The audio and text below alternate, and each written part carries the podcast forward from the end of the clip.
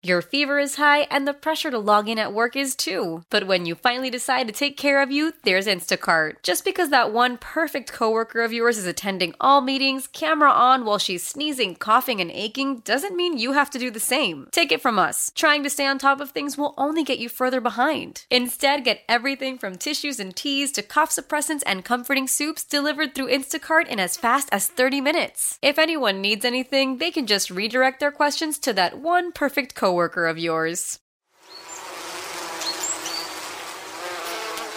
All right, today we're going to talk about some of my favorite little friends buzzing in the background bees. And look, I get it. First off, insects. Second, stingers. Some people, not fans. But maybe you should be, because they're cool and they do a lot for us. And some of these answers you're going to hear, I already know, but some of these I don't. So I've got questions.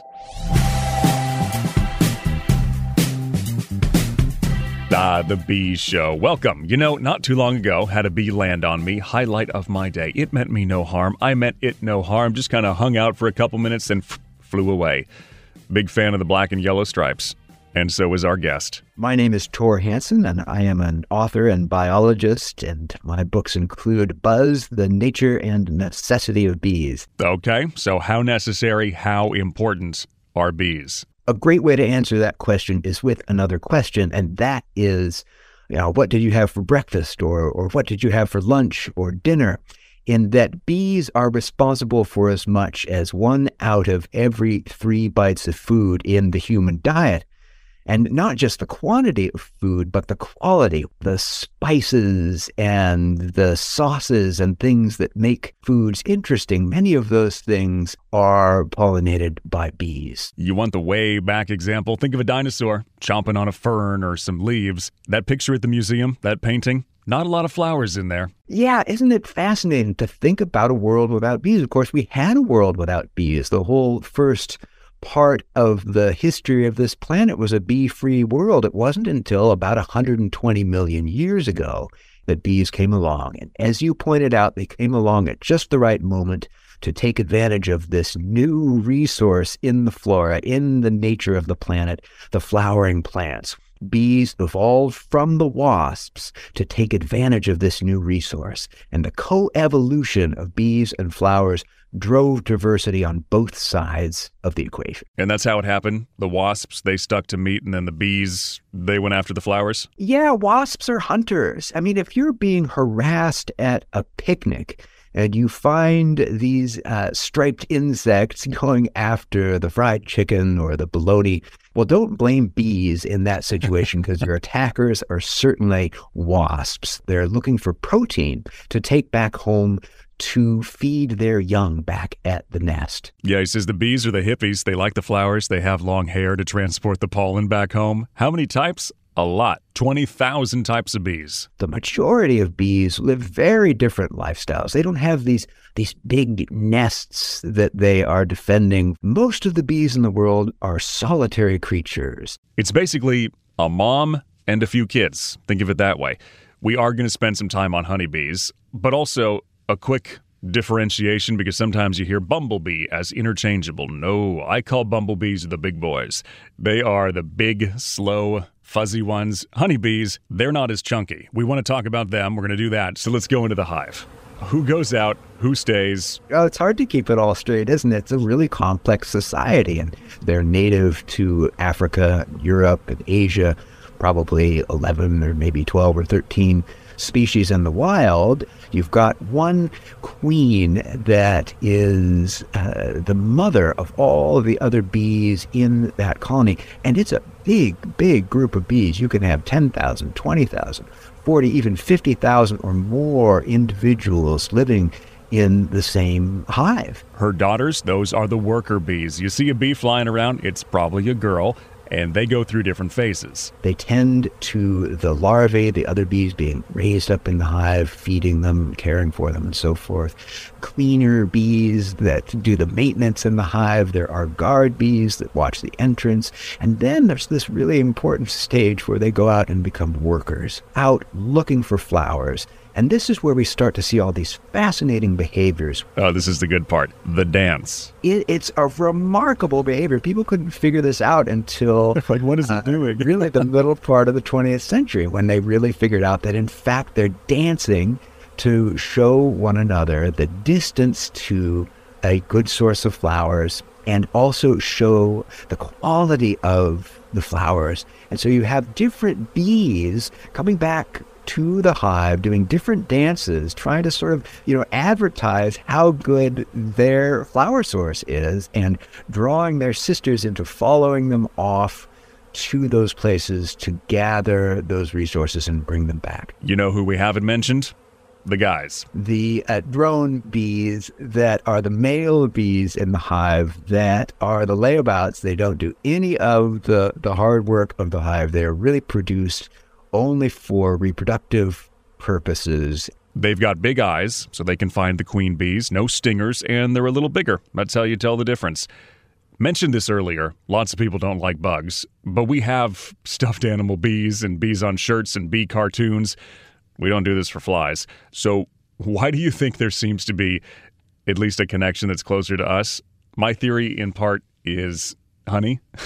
oh, you're right on it. I mean, when we think about bees now and our sort of scientific and pollination sort of hats on, um, we forget that these things have been precious to human societies since the very beginning. They've always been, among all the insects, perhaps the most special, the ones that we keep closest. And I think you really hit upon it when you look at the importance of honey. In that before the advent of modern refined sugar, honey was the sweetest thing in the human diet. And on top of that, not just the honey that was valuable, but the wax of those combs was used in all sorts of ways from, you know, Neolithic dental fillings to candles, you know, the what the most clean burning source of light that we had uh, for ages was from the wax from honeybees. All right, couple more minutes, couple more things, fact or fiction. They don't want to sting me right? I mean, I'll pick them up. I'm not scared, but also I'm not allergic. So I get it. Oh, it's a great point that the bees really are quite peaceful creatures.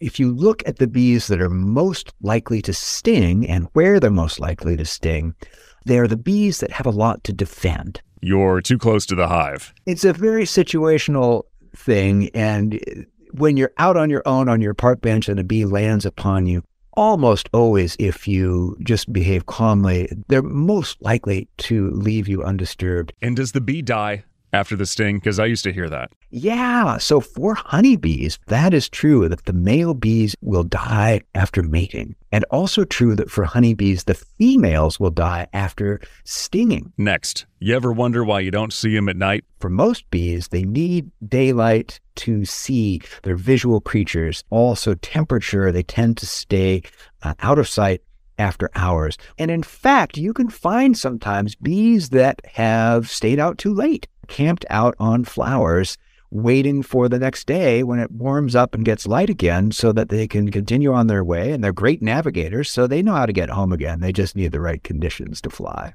Finally, what can we do for them? Because we hear about these colonies collapsing, you know, worries about the population of, of pollinators. Oh, the colony collapse disorder is a fascinating story. It really burst upon the scene in 2006 when we saw huge losses in commercial honeybee hives.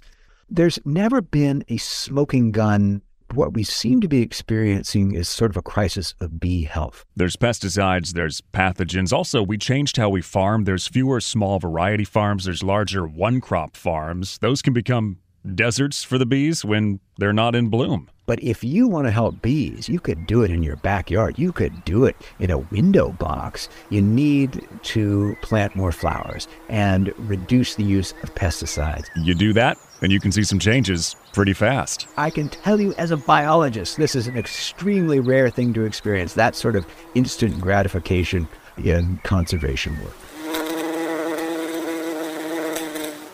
Put out the food, they'll come buzzing on by. This one's a bumblebee. Big boy.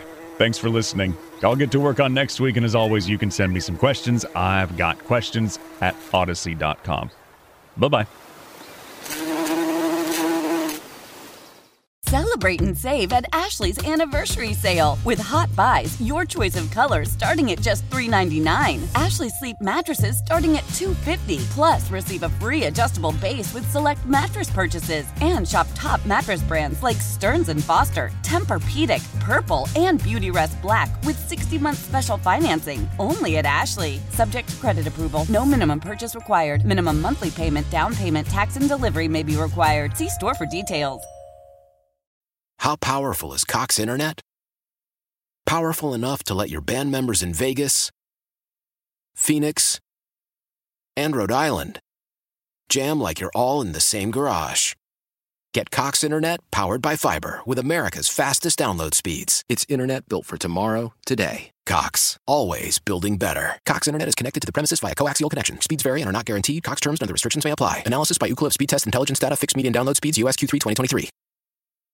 We all agree that reducing carbon emissions is a good thing. And once again, Toyota is leading the way. We hear a lot about fully electric vehicles, and Toyota has them with more on the way. But we also know a BEV is not for everyone, whether it's because of cost, range, or concern about finding a charging station when you need it. Plus, the raw materials used to manufacture batteries are limited.